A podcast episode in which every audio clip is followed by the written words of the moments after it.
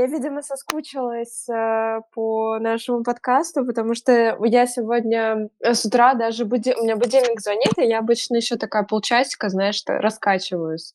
Могу себе позволить, mm-hmm. так сказать. А сегодня я прям глаза открыла, вскочила и такая, так, мне нужно с утра быть максимально бодрой. Не, ну я тоже, знаешь, такой идеей, мне нужно быть максимально бодрой, пошла в зал такая, сходила с утречка. О, круто вообще. Но я Супер. поняла, что если я сейчас это не сделаю, то я буду просто очень сильно тревожиться, и надо, короче, как-то себе помочь. Я не нашла другого способа.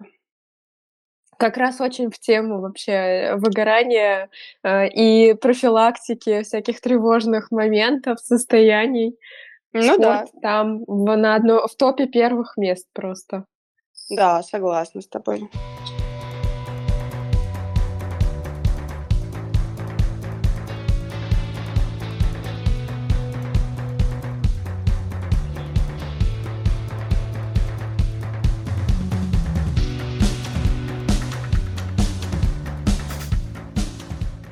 Друзья, всем привет! Вы слушаете подкаст про безумно интересные и интересно безумные психовые будни. Я клинический психолог и КПТ-терапевт Валерия Маркова.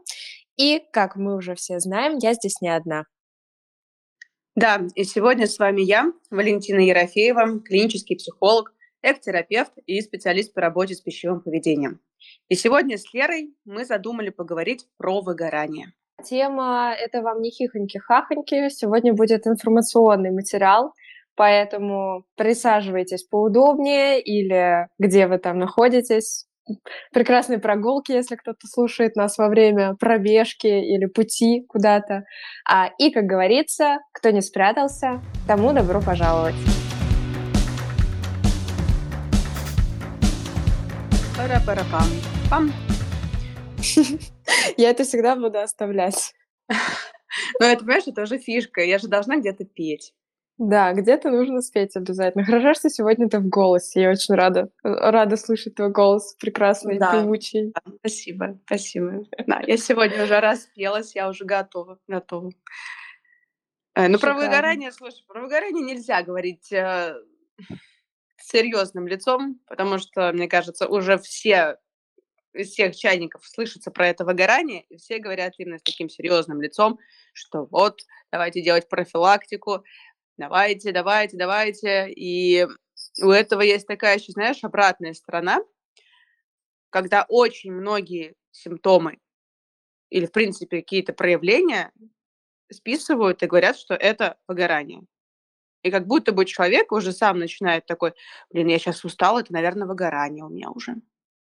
Вот ну замечала да, как, такую историю? Как и депрессия, да? Ой, да. у меня депрессия сегодня. Да. Сегодня у меня депрессия. Да. Или на выходных, да. например, человек хочет просто полежать все выходные, и у него раз за разом закрадывается мысль, ну все, я, наверное, выгорел. Вот по-любому я выгорел. А я думаю, что это еще связано с тем, что у нас, в принципе, все какие-то психологические сложности, психические расстройства, они настолько переплетены сейчас а, в нашей жизни, а, что действительно у многих будет присутствовать ну, большинство там, симптомов выгорания, а, часто у нас, да, там а, новый вообще пич 21 века – это депрессия, тревожные расстройства, хронический стресс. Поэтому, да, правда, я думаю, на, еще ипохондрия.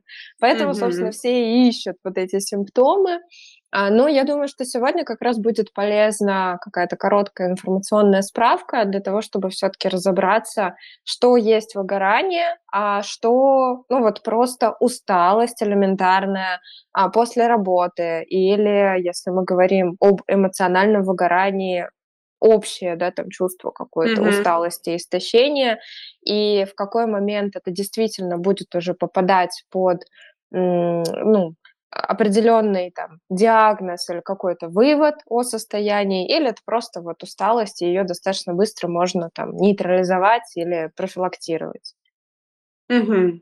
Слушай, может быть, тогда расскажешь, что такое в целом выгорание, да, чтобы немножко познакомить слушателей о том, что это за термин, что мы туда включаем, и как да, какие-то, может быть, основные симптомы, признаки, да, такие как э, красные флажочки, что это именно выгорание, а не просто усталость.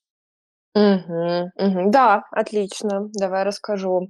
Я думаю, что начать стоит с того, что, а, в январе 22 года вступила в силу обновленная МКБ-11. Это, собственно, сборник всех, а, классификаций болезней, которыми пользуются, ну, по сути, врачи всего мира при диагностике заболеваний.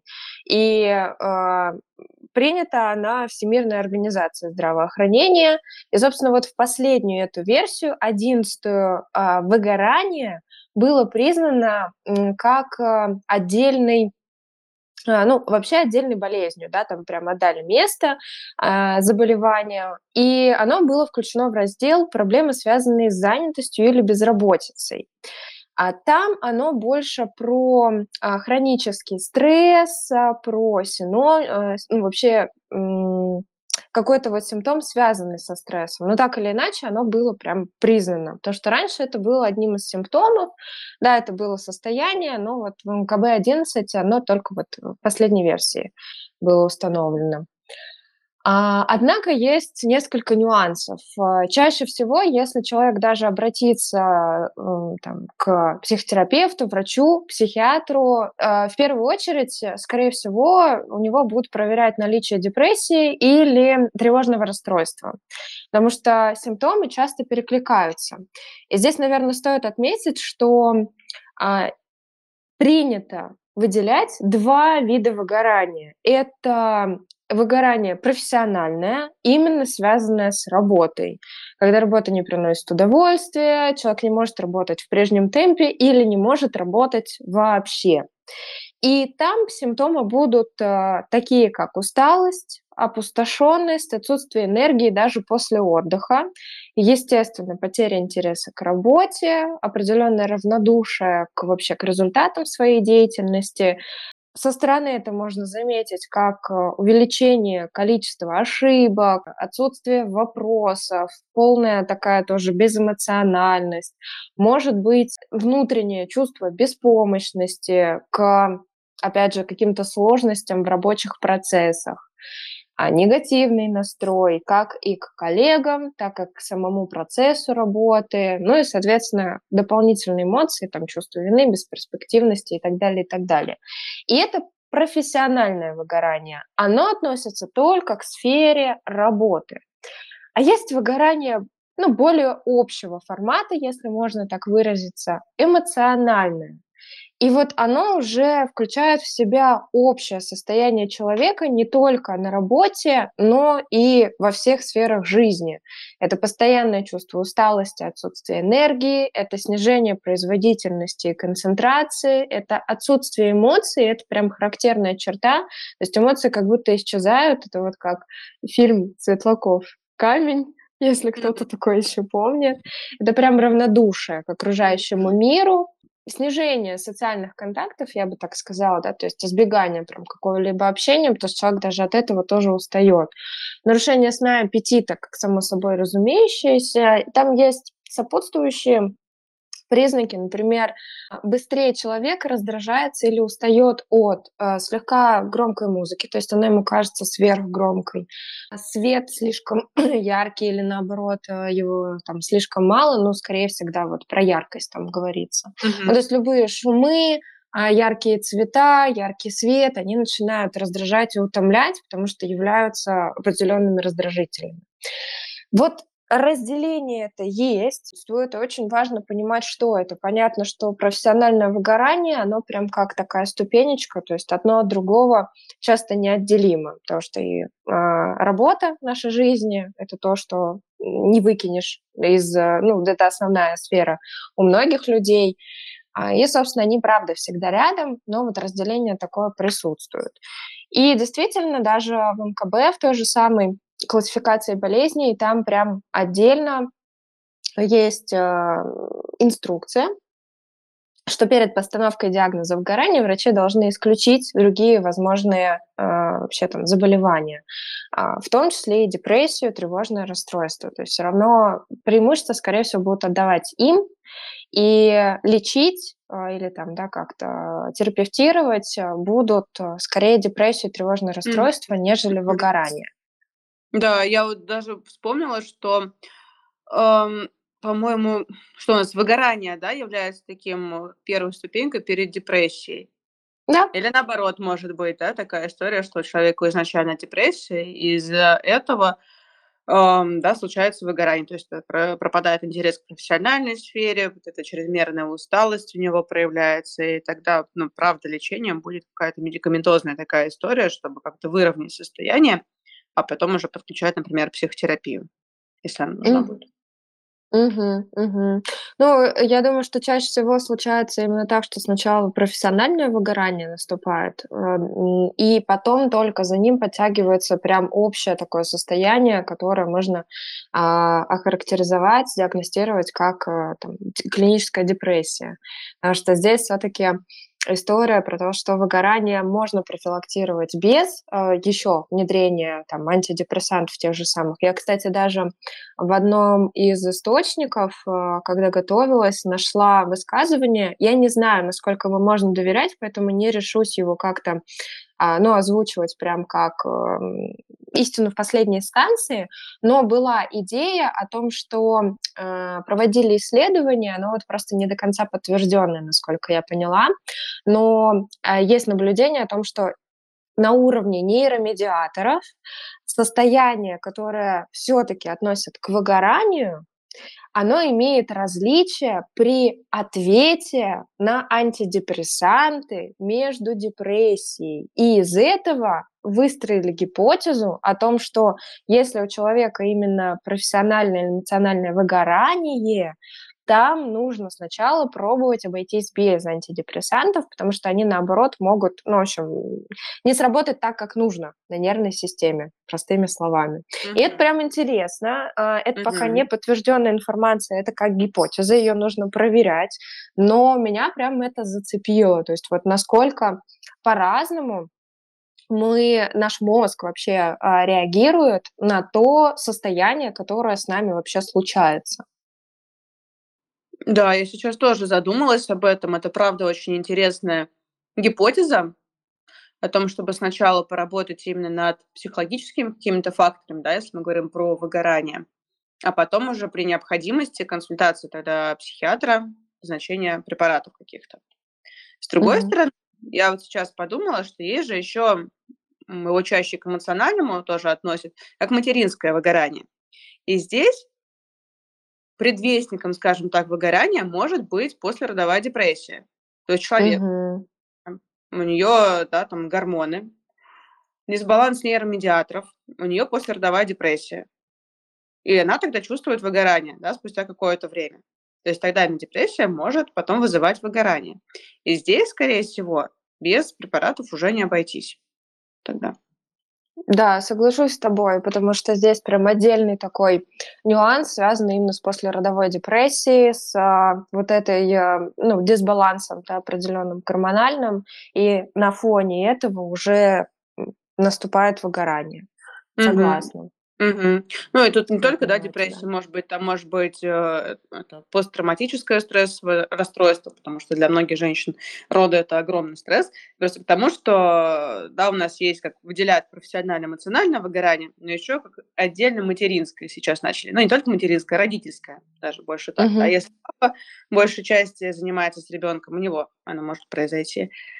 И очень большой процент людей, кто сталкивается именно с родительским выгоранием в своей жизни. Забавно, что, забегая вперед, а, среди факторов, препятствующих выгоранию, а, в исследованиях часто выделяют как раз таки наличие детей в семье. Но я думаю, это связано с ну, опять же, это, да, ситуативно, но это, скорее всего, период уже, когда, ну, там, ребенку, допустим, больше 3 лет. Ну да, наверно. Либо больше года. Но я Да, сейчас да. сравниваю свой опыт, то, что сейчас кажется немножечко легче, чуть-чуть, но легче. То Класс, есть это э, сейчас, обнадеживает. ну, понимаешь, потому что сейчас есть какая-то эмоциональная обратная связь от него. То есть если какой-то ребенок маленький совсем, то он там, ну, улыбнется он тебе, все. Все остальное время он там что-то сам с собой, ты просто там, не спишь, за ним убираешь, ну, какие-то такие вещи. Когда уже научается он какую-то эмоциональную обратную связь давать, что-то от тебя уже хочет, как-то он пытается контактировать с тобой, что-то показывать. Ну, короче, какое-то взаимодействие уже есть, это правда немножко легче. То есть ты видишь, что ну, с тобой живой человек, что какая-то есть история такая поддерживающая. Вот, то есть э, как профилактика, да, может быть, тоже есть такая история. Круто. Прикольное такое наблюдение, правда. Ну, Ох уж эти младенцы, гребаные эгоисты. э, пипец. Это задели пусть за живое, знаешь. Не говори, Валя, Ну все, дышим, расслабляемся. Сейчас перейдем к профилактике Главное, не выгорания. маской дышать сейчас в этот момент. Не, мы будем дышать там ртом, носом, А, ну э, все. как это сказать, органами, предназначенными для этого. Не можем мы с тобой спокойно без эзотериков.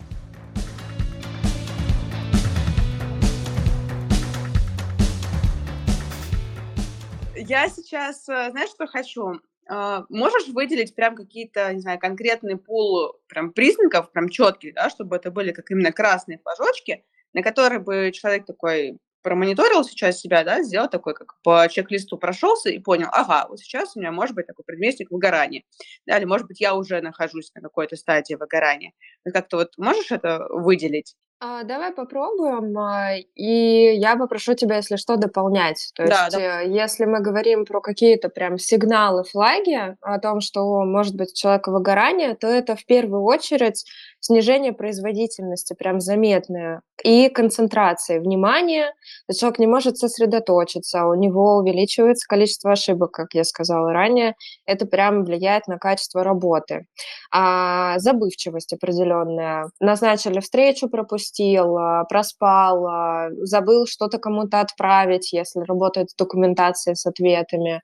То есть вот эта забывчивость, она начинает прям захватывать территории. И на работе, и в общении. То есть здесь зависит от того, про какое выгорание мы говорим. Я сейчас буду в общем, да, вот какие-то вещи говорить. А отсутствие эмоций, вот это равнодушие, общее состояние усталости, есть такая фраза «устал от жизни». Вот здесь, наверное, оно будет сюда подходить, потому что оно и про усталость физическую, и про эмоциональную, про определенное чувство опустошенности, отсутствие интересов и энергии. То есть э, нет а, каких-то идей, что я бы хотел делать. Вот это состояние «я ничего не хочу делать, оставьте меня в покое». Если это правда то, что вы чувствуете, это может быть послужить сигналом к тому, что у вас выгорание. Ну, хотя бы обратить на это внимание, посмотреть, а что еще. А, Избегание контактов, общения я бы сюда отнесла. И а, пока что, слушай, я даже вот говорю, и это все можно отнести же и к депрессии. Мгм. Да, я тоже сейчас об этом подумала. Я думаю, что вот а, именно для человека, просто вот для себя, вот эти симптомы, они будут являться прямо большими сигнальными огнями для того, чтобы обратить остановиться и обратить внимание на свое состояние, начать что-то с ним делать. А вот дальше, э, я думаю, что это будет работа специалиста. Ну, во-первых, разграничить, понять, что это: выгорание, депрессия, тревожное расстройство, да, там, ПТСР и так далее, и так далее, и так далее. И как раз назначить, э, там, рекомендации, терапию, там, антидепрессанты, да, или какие-то другие препараты, которые, если они нужны. Мгм.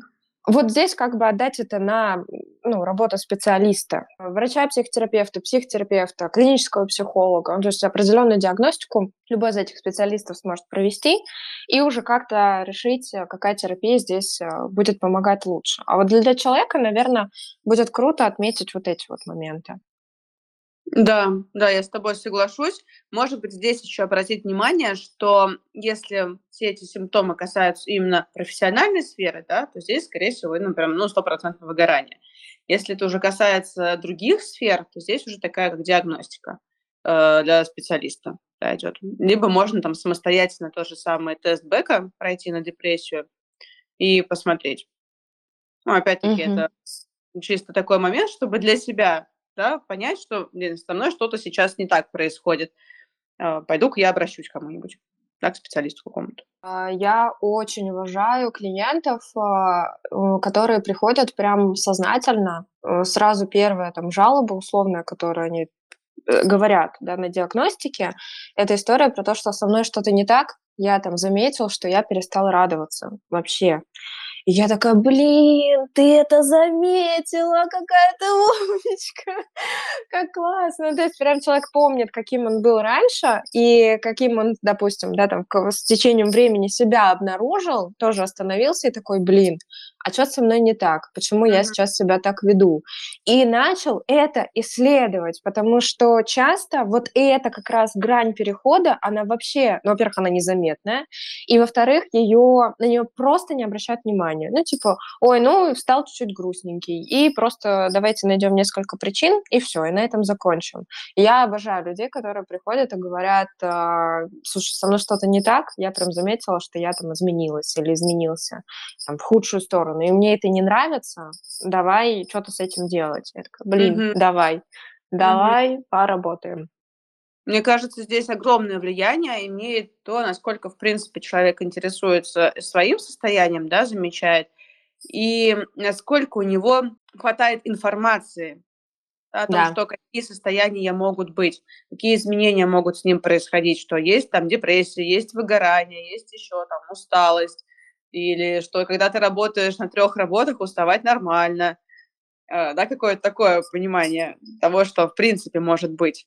И это, конечно же, и нам облегчает работу в какой-то степени, и самому человеку это тоже облегчает, то, что он не будет до последнего сидеть и тянуть, ну, скорее всего. Вообще, просветительская образовательная деятельность mm-hmm. в плане психологического, психического здоровья это, правда, важная вещь, которая позволяет э, людям заметить какое-то состояние у себя и без э, какого-то глубокого там, диагностирования прийти к специалисту и сказать, слушай, что-то не так, давай разберемся, я хочу разобраться.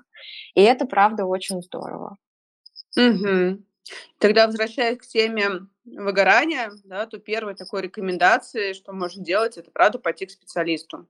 Когда вы замечаете, что что-то поменялось, что что-то перестало вам нравиться, или вы больше устаете, или не приносит удовольствия то, что раньше приносило удовольствие, или в целом больше раздражительности, да, то есть вот все вот эти красные флажочки, если замечаете у себя, то прям Первая, да, основная рекомендация – это, правда, пойти к специалисту и получить подтверждение. А правда что-то происходит?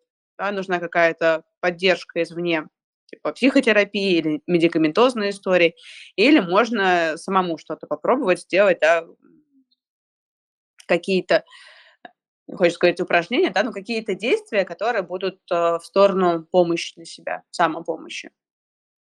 Вот, кстати, Валя, а какие моменты можно здесь выделить?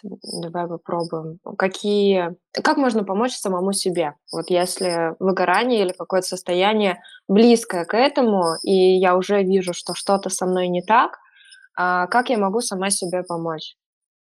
Знаешь, мне сразу вспоминается базовая такая история, базовая рекомендация – это наладить режим труда и отдыха. Но здесь есть огромное-огромное но. Не всегда Мгм. это возможно в целом. Например, если человек работает на двух работах, то там очень сложно как-то это все наладить. Как-то спать достаточное количество часов или отдыхать достаточное количество часов, потому что есть еще у него обязанности. Да, он хочет, э, не знаю, за ипотеку ему надо платить, он хочет жить хорошо, соответственно, ему нужно побольше поработать. Поэтому здесь она не всегда работает эта рекомендация.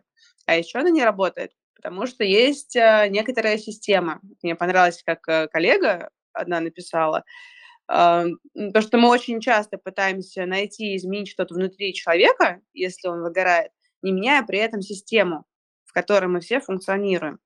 То есть э, про то, что огромное количество бюрократической работы, если мы берем госучреждение какое-то, да, там врача, например, у него огромное количество бумажек, которые ему нужно заполнить. Бумажки, либо сейчас это в электронном виде, плюс у него есть пациенты, плюс ненормированный рабочий день и вся прочая ерунда. Да, то есть мы это не учитываем. То, что хочется нормально кушать, куда-то ездить, да, и это все тоже влияет. А, то есть, э, иногда нужно, правда, что-то менять в самой системе, а иногда не получается это менять. И мне кажется, такое некоторое признание того, что ну, ты правда работаешь на нескольких работах, то, что ты правда устаешь. И это может быть не выгорание, а это цена за ту жизнь, которую ты хочешь жить. То есть такое, знаешь, некоторое не то, что смирение, нет, это именно принятие, то, что прямо сейчас, в данный момент времени, это так. Но я понимаю, для чего я это делаю. Да, у меня есть усталость больше, чем а, мне хотелось бы. Да, иногда какой-то недосып или еще чего-то. Но у меня есть понимание, что потом, да, я получу какие плюшки за это. Мне кажется, это тоже очень важная история для профилактики выгорания. То есть можно, эм, как это, знаешь, как модное слово «работа с мышлением», да, можно очень э, много э, говорить внутри себя, что вот как все плохо, а можно подумать и сказать, блин, ну вот сейчас так. Да, это как э, радикальное принятие такое некоторых ситуаций, что ну, прямо сейчас, в данный момент времени именно так происходит. И какое-то облегчение это, скорее всего, даст. И какое-то такое, ну, большее спокойствие это тоже даст. Мне кажется, я понимаю, о чем ты говоришь. А, у меня сейчас вспомнилась фраза, знаешь, как на производствах, по крайней мере, раньше, а сейчас я не знаю, я думаю, что есть определенная надбавка за вредность, точнее, не думаю, я знаю, что она есть, Ну, но вот это вот э, прекрасный стакан молока, который выдавали на производстве, Мгм. например, вот как будто сейчас, а, вот очень близкая история, ну, то, что ты говорил, это, знаешь, из разряда стакан молока за вредность. Ну, то есть я принимаю тот факт, что у меня есть сопутствующие, в том числе и психические какие-то, да, там, неполадки. Ну, не сказать, что прям расстройство, но я понимаю, что моя ну да, моя менталочка нормально сядет, а, вот в таком, допустим, ритме жизни определенном. То есть я это радикально принимаю, я знаю, что я сейчас этим плачу за что-то. И мне кажется, что большинство именно через этот способ сделают вывод о том, что игра не стоит свеч. Не всегда. Почему нет? Какая Нет? может быть плата за то, что, э, допустим, ты, э, реально ушла в определенное прям выгорание? Вот если у тебя, э, не будем говорить конкретно про тебя, будем говорить про, а, манекен. Э, представим сейчас, да, наша нашего подопытного. А вот, а, пусть это будет, э, пам-пам-пам-пам-пам, Николя, не знаю. Вот. У Николя, реальное эмоциональное выгорание, э, которое он радикально принял. Для чего? Смотри, я говорю про момент выгора э, принятия именно в тот момент, когда ты чувствуешь усталость. Когда у тебя, когда у Николя уже случилось выгорание, естественно, ему уже будет казаться, что вообще все это было зря и вообще зачем я все это делаю. Но опять-таки, если у него есть какая-то цель или понимание, например, он хочет там квартиру купить или поехать путешествовать, или в целом для него очень важно путешествовать, причем путешествовать не там не в автодоме, в хороших гостиницах, в хороших, э, хорошие места и так далее, он будет понимать, что да, он работает именно для этого. Слушай, я поняла тебя. Там просто такая тонкая грань, но мне кажется, я тебя поняла. Смотри, а, есть вот эта как бы цена труда, где я реально буду, а, ебошить. У нас 18+, я могу так говорить. Да. А, вот, то есть я буду прям ебошить на работе, потому что в определенный на определенный период времени я приняла для себя, а, Николя Николя принял для себя, а, ритм жизни, где в большей степени он себя посвящает, ну, работе, например, да, вот определенному такому, а, достижению определенной цели. Правильно?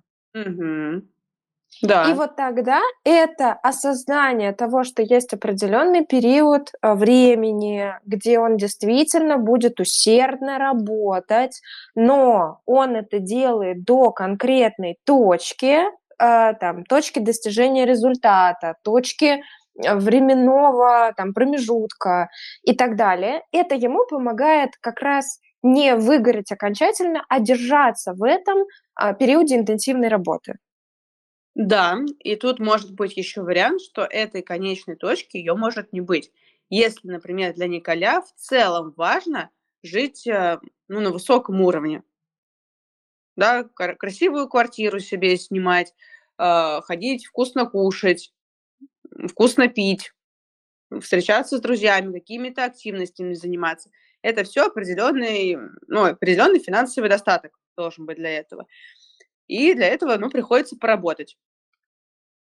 Да, и тогда принятие может быть, что вот сейчас такие условия, что мне нужно поработать именно столько для того, чтобы поддерживать и жить в таком уровне, который мне хочется жить. Но все равно у этого должно быть ограничение по А времени. может быть, смотри, может быть ограничение, а может быть то, что именно, а, такой темп работы сейчас, да, прямо сейчас, но потом впоследствии, возможно, он что-то оптимизирует, да, придумает, как ему заработать побольше за меньшее количество времени. Вот, вот, вот это важно, а, потому что первоначально я, знаешь, как услышала, что мы Николя, нашего прекрасного, я уже его люблю, а, потихонечку проникаюсь к нему определенной симпатией, а, мы его прям обрекаем на определенный интенсивный темп работы, потому что он хотел хорошей жизни. И так как он имеет определенные условия, а, при этих условиях ему нужно вот только повышать интенсивность на определенный период времени. А для меня это звучало как, а, ну вот как раз продолбать точку выгорания и уже очутиться в нем. То есть э, М, пока он стремился за там, красивой жизнью, прекрасной вкусной едой, какими-то шикарными вещами, а, за, рош- за роскошью, он а, ну, пересек вот эту черту, и получил отсутствие эмоций, избегание контактов, э, потерю аппетита, и уже та еда, за которой он стремился, она ему просто нафиг не нужна. да, может быть и такой вариант, да, у Николя. Может быть такое развитие событий, а может быть это будет ему потом так радовать, так подкреплять, что это будет давать ему дополнительную мотивацию. Может быть и такой вариант. А может быть, что он правда словит выгорание, поймет, что сейчас больше для него такой способ не работает, да, там батрачить, херачить э, по энное количество часов, придумает, как ему сократить время рабочих э, часов, свои рабочие часы сократить, э, при этом не снижая свою финансовую да, часть. То есть доход такой же оставить. Ну да, а, и вот здесь как раз, а, раз уж мы говорим про выгорание, важно отметить. Короче, я за то, чтобы а, подумать о том, куда вы будете падать заранее, и подстелить себе соломки. И пока есть вот эта вот производительность, мы же говорим о том, что во время выгорания производительность, концентрация и, собственно, умственная деятельность, она снижается. Это не значит, что человек совсем тупеет, но правда есть вот это ощущение, которое парализованности мозга. Ну, то есть вообще не способен человек увидеть проблему и ее решить. И вот такого я нашему Николя абсолютно не желаю. Э, И, наверное, хочется э, вернуть да, вот, э, да, давай там наш с тобой диалог в сторону профилактики, как Да. ему, даже если он, а, как это сказать, секунду, принял решение фигачить на работе, э, и интенсивненько, прям хорошо, так плотненько заняться, например, своей карьерой, а, как ему не получить как раз выгорание, а получить то, Мгм. что он хотел, и еще успеть этому порадоваться? Вот здесь что? Да, и тут хочется Николя, нашему любимому уже Николя, пожелать или порекомендовать, знаешь, такие базовые штуки. То есть в первую очередь заботиться о своем теле, которого в целом его носит, его прекрасный мозг, его прекрасные стремления. А о чем я? О том, чтобы спать по возможности да, определенное количество часов, там 7-8 у нас рекомендованных часов, по возможности их спать. Это правда дает очень много сил и правда очень классно помогает нашей кукушечке. А, во-вторых, это поддерживать, сохранять свои интересы и заниматься еще какой-то деятельностью, которая его увлекает, которая ему нравится, э, в целом, которая дает какие-то положительные эмоции помимо работы. Это правда бывает очень и очень важно. Опять-таки кормить себя, нормально кормить себя, какая-то физическая активность, которая, опять-таки, нравится. Не просто которую надо сделать, а которая нравится. Нравится гулять? Окей, пусть будет прогулки. Нравится в зал ходить? Окей. Нравятся танцы? Тоже, пожалуйста. Там, теннис, ну, все что угодно. Да? То есть какая-то физическая активность тоже должна быть. Опять-таки, она ну, через тело мы помогаем нашему фи- э, ментальному да, здоровью. И еще одна из рекомендаций, которыми хочется озвучить, это периодически э, снижать планку своих требований к себе и периодически прям отставать от себя. Потому что выгоранию очень часто подвержены люди, я думаю, Николя тоже к таким людям относится, у которых очень высокая планка достижений и очень планка э, высокое требование к себе. И тогда вот это стремление всего достигать как можно больше и любой ценой, оно как раз-таки приводит тоже к выгоранию. Поэтому периодически бывает очень полезно от себя прям отставать. Какие-то моменты, особенно когда Николя чувствует, что уже прям все, устал. Да, может быть, выдохнуть, не забивать свой очередной день, выходной особенно день какими-то рабочими моментами, а прям сделать себе выходной, когда никуда не хочется идти, когда ты просто лежишь, да, он смотрит какой-нибудь сериальчик, залипает на нем, там, ест чипсики под этот сериальчик, просто отстать что дать своему телу и своему ментальному здоровью восстановиться в этот момент. Поэтому мне вот кажется, Николя это прям очень хорошо зайдет и даст ему какую-то такую энергию, что дальше работать для своей лучшей жизни. Да, в прямом смысле слова лучшей жизни. Что думаешь? А, мне очень понравилось последний вот этот момент, правда, отстать от себя. Я соглашусь, потому что я и сама такие периоды, ну, я думаю, что я периодически их отлавливаю, просто с течением времени я научилась э, быстрее отлавливать, быстрее нейтрализовать это. Но я прям помню моменты, когда было очень фигово именно от того, что я просто сама себя загнала прям как, не знаю, вся в пене, mm-hmm. в мыле, как лошадь э, как раз, которая готова сейчас подохнуть на почве выгорания. А, я соглашусь. А, я бы здесь еще отметила а, определенный такой экологичный контроль за своей жизнью. Естественно, всегда это про золотую середину. То есть я знаю, что а, допустим, кто-то из слушателей может э, там в шутку сказать, о, так я же, получается, не продалбываю там свою жизнь а, э, месяц э, лежа за сериалами и чипсиками, я профилактирую выгорание. Вот Лера с Валей сказали, что это прекрасная рекомендация. А на самом деле дело-то в другом. То есть вот как раз я прям подчеркну твои слова, там э, речь идет об там, одном-двух днях, потому что впереди у нас, например, новогодние праздники, достаточно длительные, а, и здесь очень важно не уйти, ну, на мой взгляд, не уйти вот в этот пассивный тюленей отдых, который может на всю неделю продлиться, а потом выйти после этого на работу и сказать, а что вообще было, я как будто вместо недели два дня полежал и совершенно не отдохнул. Потому что качество отдыха, это прям можно отдельный подкаст про качество отдыха записывать. Вот. Но пока я бы остановилась, да, действительно, на том, что один-два дня тюленях, э, вот таких лежачих, это правда прекрасно. И я бы здесь добавила в подтверждение э, на ну, на Ютубе, на YouTube платформе и прочих э, каких-то площадках очень много материалов где развеивают миф о том, что успешные люди, они успешные всегда, такие идеальные, у них идеальное расписание, суперпланирование, прекрасный график, и там много прям популярных спортсменов, у которых интенсивные, частые тренировки по несколько раз в день. Они делятся как раз тем, что говорят, блин, да вы не представляете, как я обожаю дни, когда я лежу, закидываешь там э, какой-нибудь э, запрещенкой, mm-hmm. как любят выражаться, да, там всякой, всякими э, прикольными вкусностями, которые якобы, ну, для, для спортсменов у них, правда, есть определенное питание, да, там какие-то вещи у них прям в ограниченном количестве, если они к соревнованиям готовятся. И вот они рассказывают о том, что они очень любят себя побаловать. И это не значит, что они позволяют себе делать это там, часто, но такие дни у них существуют именно для того, чтобы просто разгрузить свой мозг, отстать от себя и немножко расслабиться. Мгм. Ну, это правда полезно каждому из нас. Такие моменты иногда позалипать, э, моменты, когда тебе не нужно принимать каких-то решений важных, когда тебе не нужно ответственности, когда нет в этот момент. Выключил сериал, не понравился- выключил. Всё, от этого мир не рухнет твой. Мгм.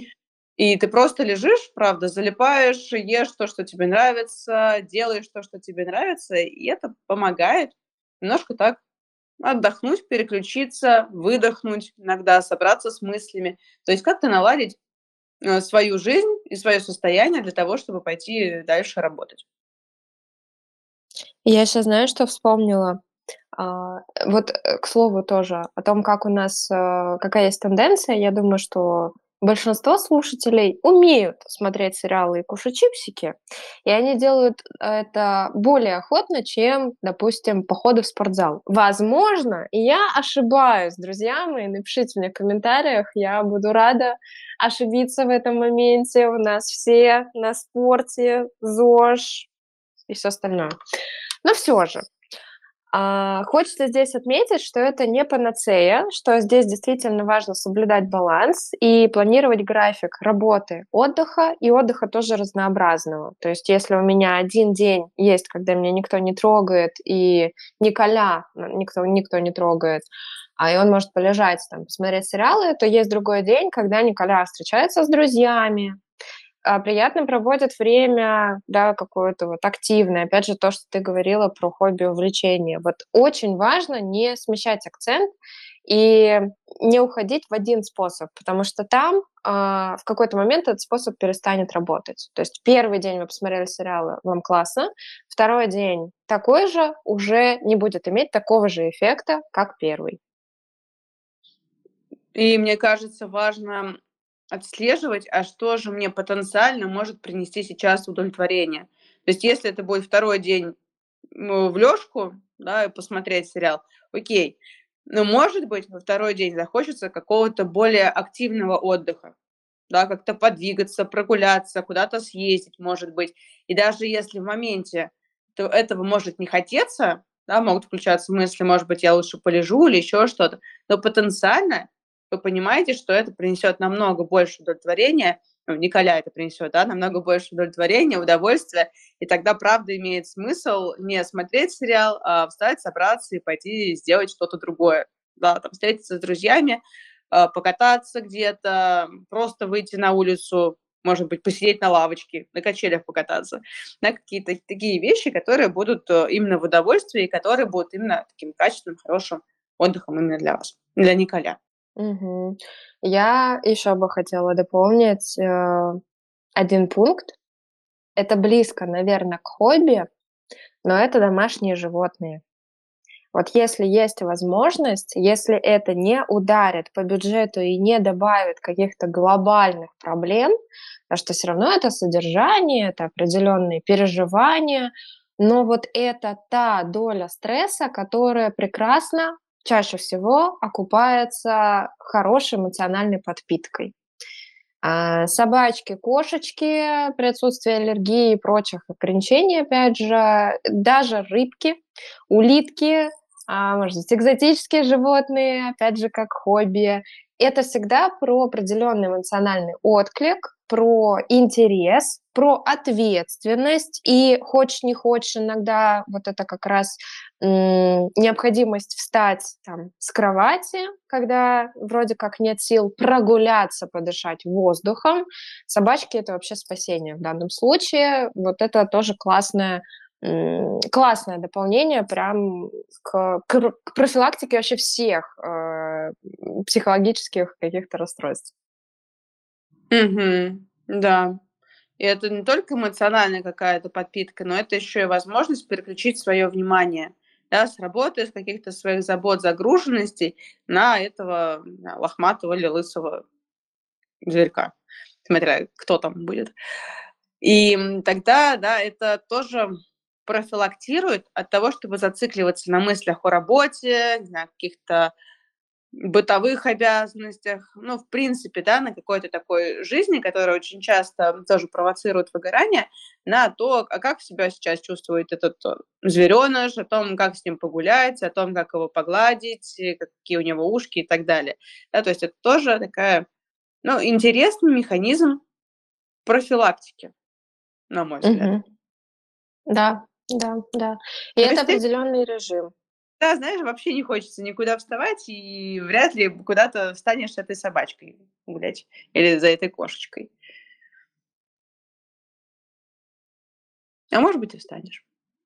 А, но если мы говорим про собачку, которая не умеет писать на пеленочку, и она достаточно определенных габаритов, там нет выбора. Там просто ты берешь... Как говорится, э, всегда, только есть последствия, да, если ты выходишь, или потом наступаешь на мины. А, э, собачники, вот те, кто э, особенно вот по квартирам живут, понятно, что частный дом – это другая ситуация, ну, прям абсолютно, то есть там не про выгул. А вот те, кто в квартире, а вот собачники меня сейчас поймут, это история про то, что там будет апокалипсис на улице, но ты наденешь э, этот э, радиоактивный костюм, возьмешь поводок в зубы и пойдешь э, со своим хвостиком гулять, чтобы он пописал и покакал. Потому что там ну, других вариантов просто нет. Животное очень хорошо дисциплинирует, насколько бы ленивым животным не был ты или Николя, а, это, это факт. Ну, то есть это вот опыт, который реально надо пережить. У нас кот а, будет нас а, и гонит спать по своему собственному будильнику. Ну, то есть это прям требование. И, естественно, конечно, ну, мы пока что главные в этом доме и можем как-то с ним договориться, но то, что животное, у них есть вот эти биологические часы, и им пофиг на то, что ты там задержался с фильмом, или у тебя там сложности на работе, или тебе сегодня не спится, животному все равно. Ну, то есть вот а, он идет и говорит, так, ты сейчас должен быть в кровати, или ты там должен стать меня покормить. И с этим связано безумное количество всяких историй веселых и не очень, а потому что есть э, питомцы, которые могут будить в 4-3 утра ночи и говорить, мне уже пора вставать, а ты как бы не планировал этого. Вот. Но все же, вот тот факт, что животное добавляет в жизнь суеты, но и добавляет вот этих каких-то красок, эмоций, это правда. Очень часто даже депрессию а, собака прям вытаскивает человека из депрессии, вот именно благодаря тому, что есть режим, есть большой эмоциональный отклик и есть а, что еще? Ответственность. Ну, вот, то есть не хочешь э, там, позаботиться о себе, позаботься о животном. Потому что mm-hmm. о нем никто, кроме тебя, не позаботится. Mm-hmm. Значит, ты уже занимаешься профилактикой выгорания. У тебя есть кот, который да. не дает расслабиться, и при этом ты получаешь какой-то эмоциональный, не знаю, эмоциональный отклик от него. Это факт. Ну, я вообще человек, у которого родители сначала завели собаку, потом ребенка, поэтому Э, и мы всю жизнь, ну, то есть вся наша семья, все время обязательно должны быть какие-то животные в доме, независимо от количества человек, проживающих э, в квартире, всегда есть что-то, кто-то, вот какие-то хвостики, ушки, шерсть повсюду. Это просто, это наше все. Все, заводим все питомцев. Да, Теперь. давайте. Какой у нас там питомник? Сейчас мы его это тут э, прорекламируем. Э, будет э, интеграция бесплатная, благотворительная. Быстро. Ушки, лапки, четыре лапки, четыре хвостика, все бежим брать себе питомца. Ну, естественно, с определенной долей ответственности здесь никуда. Угу. Я, пожалуй, пока остановлюсь, я не буду никого брать. Ну, у тебя есть один хвостик. Тебе пока хватит. Тебе пока хватит. Который меня периодически будет в 3-4 утра. Да, да, да, да. Да. Слушай, давай тогда про выгорание у психологов. Раз уж мы начали про, про, про профилактику, у нас с тобой, да, как это происходит? Как в целом это у психологов? Как думаешь, есть какие-то отличия или нет? Я вот сколько замечала, мне кажется, абсолютно те же самые признаки, абсолютно та же самая история, как в любых других профессиях. Единственный момент, что так как психолог работает с людьми, да, большая такая эмоциональная включенность, то риски выгорания, они намного-намного выше. Вот это прям особенность, это прям бич всех психологов. А то, что мы в большей степени подвержены выгорать, уставать от работы, и порой иногда ну, мало что помогает, кроме профессиональной помощи. Ну, сто процентов так. Я согласна с тем, что признаки те же самые, симптомы те же самые, и на самом деле факторы риска такие же. То есть, если человек загружен работой, а если он не видит и не умеет замечать свои собственные достижения, даже в маленьком промежутке времени, а если появляется определенная доля обесценивания, самозванства, самоедства, самобичевания, всех вот этих неприятных, само, самоабьюз определенный. Ну, естественно, это история, которая а, приведет к выгоранию профессиональному, ну и всем остальным выгораниям тоже. Я согласна. Я бы еще добавила сюда, что да, так как человек, э, человек-психолог а, работает с людьми, а там вот это количество ошибок, оно иногда имеет э, конкретную конкретной сложности, но, короче, оно имеет определенную фатальность при работе с клиентами. Потому что если ты ошибку допускаешь, э, в том числе эмоциональную, а с клиентом, э, это, ну, это скажется на терапии, естественно, и на эффекте, и на результатах. Опять-таки, смотря в какой промежуток времени. То есть, если это какая-то разовая ошибка, ну, я не думаю, что это прям фатально произойдет. Если это из встречи в встречу на протяжении длительного времени, и психолог ничего не делает для того, чтобы помочь своему состоянию, тогда да, это будет сказываться на терапии, на отношениях с клиентом, ну и в целом на какой-то работе. Да, я согласна. Там же у выгорания тоже несколько стадий есть. И, например, это сначала есть энтузиазм, когда все интересно, волнующе, мы полны энергии, а потом стагнация, а, вот это вот осознание, что не все радужно, есть определенная усталость, но мы продолжаем работать. Потом фрустрация, это определенная доля разочарования и апатия. Вот здесь как раз наступает состояние равнодушия и потеря интереса к работе. То есть вот стадия стагнации и фрустрации, там вообще все еще неплохо. Вот это, да, там могут появляться вот эти вот сигналы о том, что пора что-то с этим делать.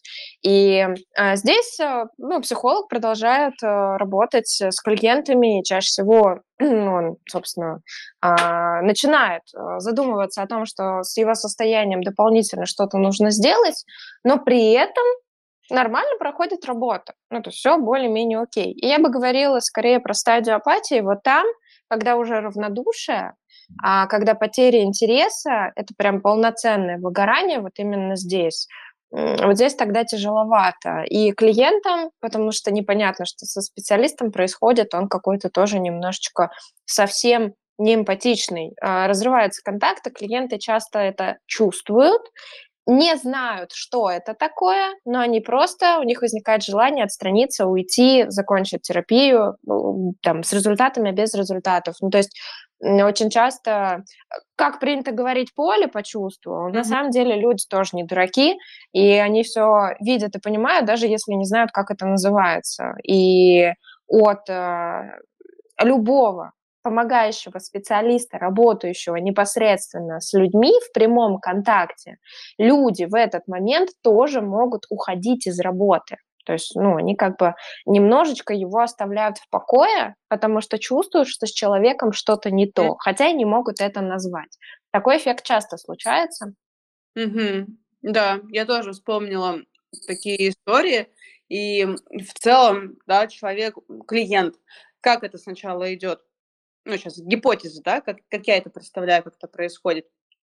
Когда у специалиста выгорания сначала клиент перетягивает все одеяло работы на себя, то есть он занимает такую ведущую роль, он как будто бы более активный, что ли, становится, да, он ведет э, разговор, он предлагает тему, он предлагает, что делать, что не делать, да, то есть он, вот именно он ведущую роль занимает.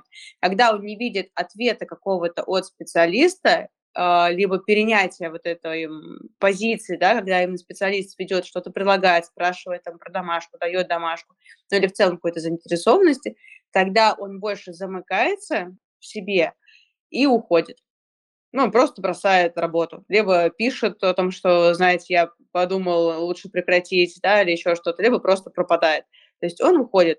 И мне кажется, какая-то доля, может быть, вины, какую-то долю вины он чувствует, клиент. То есть, возможно, в тот момент он начинает думать, что вот это я не справляюсь, у меня не получается, наша работа не идет, у меня нет улучшений, и даже специалист уже там не знаю, не знает, что со мной делать грубо говоря. Да, то есть как, как какие-то такие домыслы, скорее всего, включаются в этот момент, но результат остается одним. Клиент уходит. То есть сначала он пытается как-то спасти терапевта, да, как-то вытащить весь процесс психотерапии, а потом перестает и уходит. И тогда у специалиста появляется такая как, эм, возможность, скажем так, выдохнуть, э, уменьшить количество клиентов просто потому, что они уходят, общем, взять какую-то паузу, если он сам для себя этого не может сделать и ну, позаботиться о себе как-то. Ну да, я бы здесь подчеркнула а, такой резюмешкой о том, что со стороны именно специалиста это хорошая возможность действительно немножко выдохнуть. А, да, там действительно могут быть много а, переживаний о том, что люди покидают нас в работе. Э, но это как раз повод э, переосмыслить э, темп своей жизни, своей работы, сделать паузу и перезарядиться, перезагрузиться, выйти из этого состояния и апатии, и выгорания. А со стороны клиента, а здесь, я думаю, ну, я бы вообще легализовала определенный эгоизм а, то есть если, э, специалист, э, да, там, начи ну, вы если вы видите, что специалист как будто не подходит или с ним как-то работа перестала ну вот приносить тот эмоциональный отклик, как будто вот этот внутренний такой психотерапевтический альянс, он начинает разрушаться. Но я бы здесь легализовала эгоизм и сказала спокойно, ну, расскажите об этом, а, если нужно, либо если вам это нужно. А, сделайте паузу, либо найдите другого специалиста, дайте этому отдохнуть. Ну, то есть, мне кажется, здесь в этом нет ничего криминального абсолютно. Ты как думаешь? Вообще никакого криминала нет, потому что клиент приходит, э, для того, чтобы решить определенную проблему. с него есть задача, он платит деньги специалисту. И, естественно, он ожидает, эм, ну, какой-то работы. Желательно продуктивной. Желательно, чтобы его проблема была решена. И точно у клиента нет задачи вытаскивать специалиста. Вообще нет.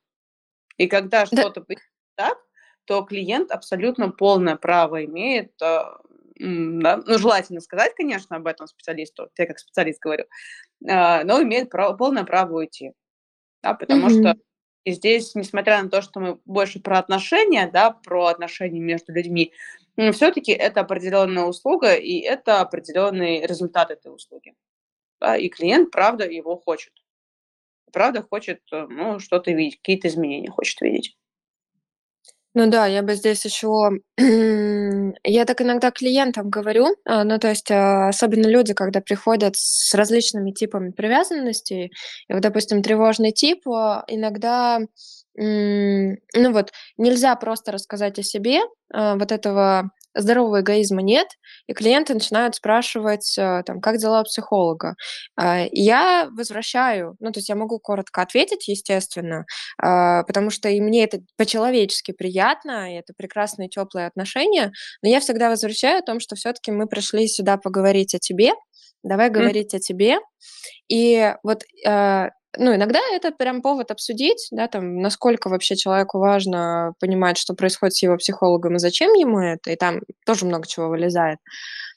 Но в первую очередь это история про вот эту тревогу, и, а, вам не нужно заботиться о психологе, так как он, а, может там заботиться о вас в своей работе. Потому что так, ну, так это происходит, вот так психотерапия работает.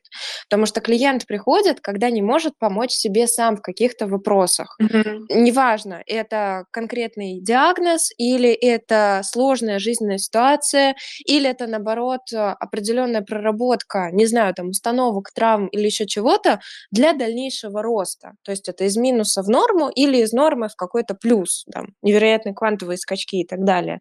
Но эта история про, ам, ну, ты мне платишь деньги, чтобы я с тобой эмоционально поработала. Моя эмоциональное там состояние и история- это моя ответственность. Ну, то есть у психолога прям ответственность есть следить за своим состоянием. На клиента эта ответственность, а, я считаю, что это неправильно перекладывать, поэтому призываю всех клиентов в первую очередь позаботиться о себе. Позаботьтесь о себе, и тогда ваш специалист, а, сможет, э, и о себе позаботиться, и вам помочь. Мгм. Ну, как бы да, у психолога у самого есть задача заботиться о себе, да, поэтому мы ходим на личную терапию, там, иногда регулярно, иногда по запросу, да, в зависимости от ситуаций. Мы ходим на супервизии, на интервизии, в целом взаимодействуем с коллегами, опять-таки для того, чтобы, ну, помогать себе и заниматься той самой профилактикой выгорания, чтобы оставались силы, оставались желания идти и работать. Еще у психологов, кстати, есть такая история, да, почему мы э, более подвержены выгоранию, то, что не всегда видны результаты работы. Либо они Мгм. видны да, какое-то длительное время. И вот поддерживать себя на протяжении длительного времени работы, поддерживать, что ты, что у вас все идет по плану, что все хорошо, потом клиент приходит и говорит, а у меня все плохо, да, ты опять себя поддерживаешь, потому что правда нужно продолжать работать. Вот это тоже очень хорошо помогает в этом и личная терапия, и общение с коллегами, и все наши активности профессиональные, что тоже это очень важно. Это огромный, огромный, огромный уязвимый фактор, который способствует развитию выгорания и в целом какой-то отстраненности от работы. Поэтому это тоже очень важный момент. В общем, дорогие клиенты, дорогой Николя, да, не заботься о психологе, психолог сам о себе позаботится. Ваша задача– это заботиться о себе, правда, как Лера сказала. А, других задач у вас нет. Ну и приходить на встречу еще. Вот это тоже задача. Да, а заботиться о психологе не стоит. Да, позаботьтесь об оплате и вовремя и своевременной о своевременной оплате и своевременном, а, э, встречах без опозданий. Мгм. Это Ну да. это будет прекрасно. И вы Да. и вы будете великолепны.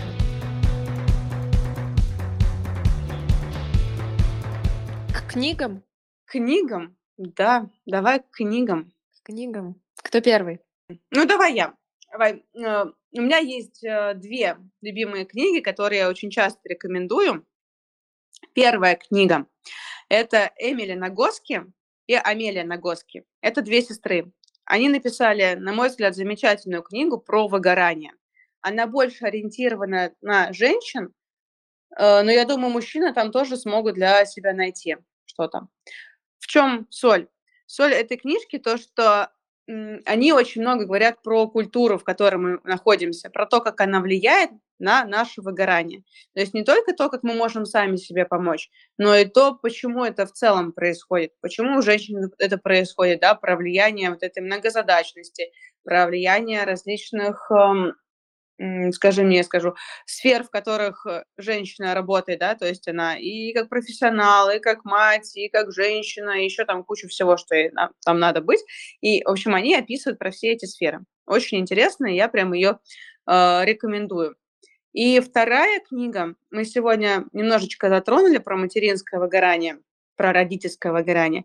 И книга как раз про него. Это Анна Куусмаа, классная фамилия, а, «Мама на нуле» называется. Там очень много историй именно про родительское выгорание от различных экспертов. Э, и эксперты различные дают еще комментарии к этим историям. Вот.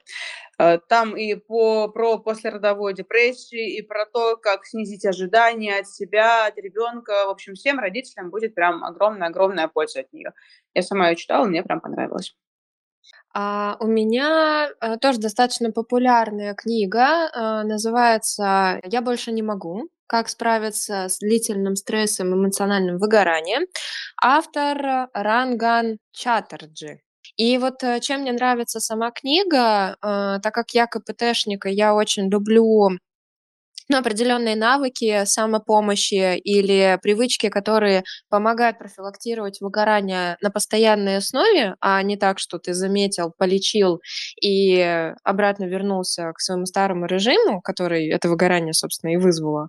Вот эта книга об этом. То есть там много техник, которые, скорее всего, многие из нас знали, слышали, там, не знаю, даже, может быть, пробовали, но он еще раз прям хорошо продает вот сами техники в хорошем смысле этого слова. То есть, когда ты читаешь или слушаешь эту книгу, она есть прекрасной озвучки, достаточно приятной для восприятия, а, ты начинаешь заново верить в те техники, о которых ты слышал, и начинаешь действительно многие из них применять. И там многое связано с стрессоустойчивостью не столько врожденный, сколько приобретенный. Когда я создаю себе мою бытовую жизнь такой, чтобы она помогала мне справляться со стрессом, который извне прям в нормальном количестве поступает в нашу жизнь.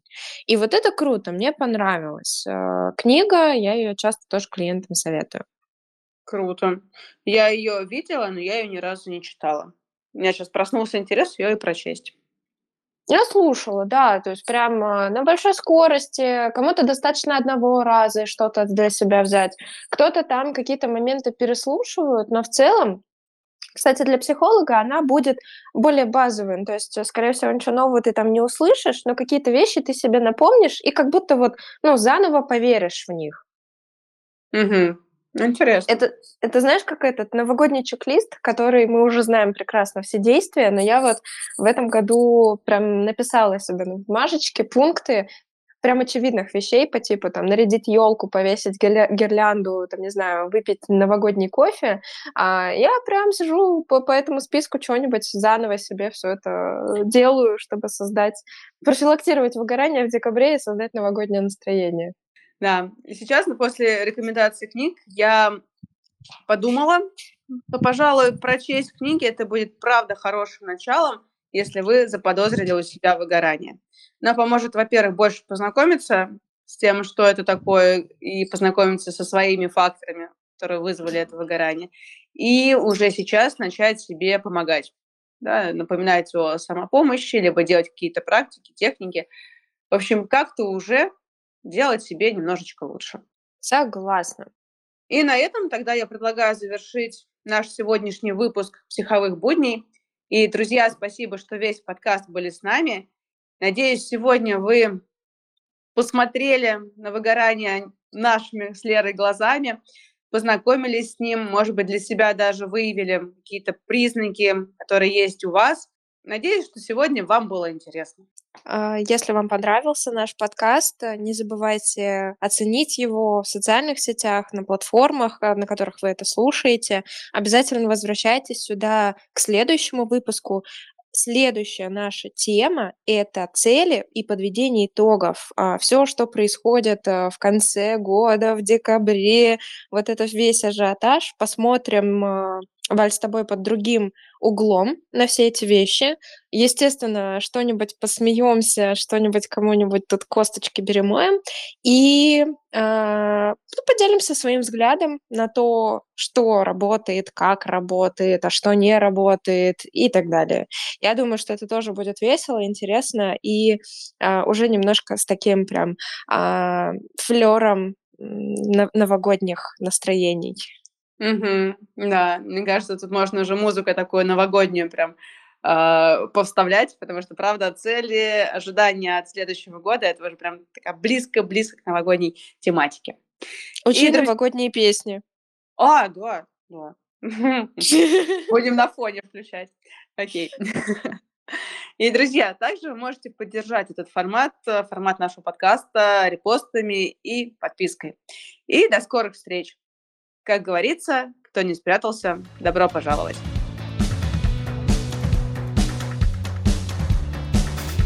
Учи новогодние песни. Учи. Это пока все, что я знаю. Нормально, пойдет. Уже начало есть. А у нее нет этих э, родительских прав, хотела сказать. Господи, авторских прав. На, на песню «В лесу родилась елочка» нет, поэтому никаких проблем с ней не будет. Э, будем петь ее.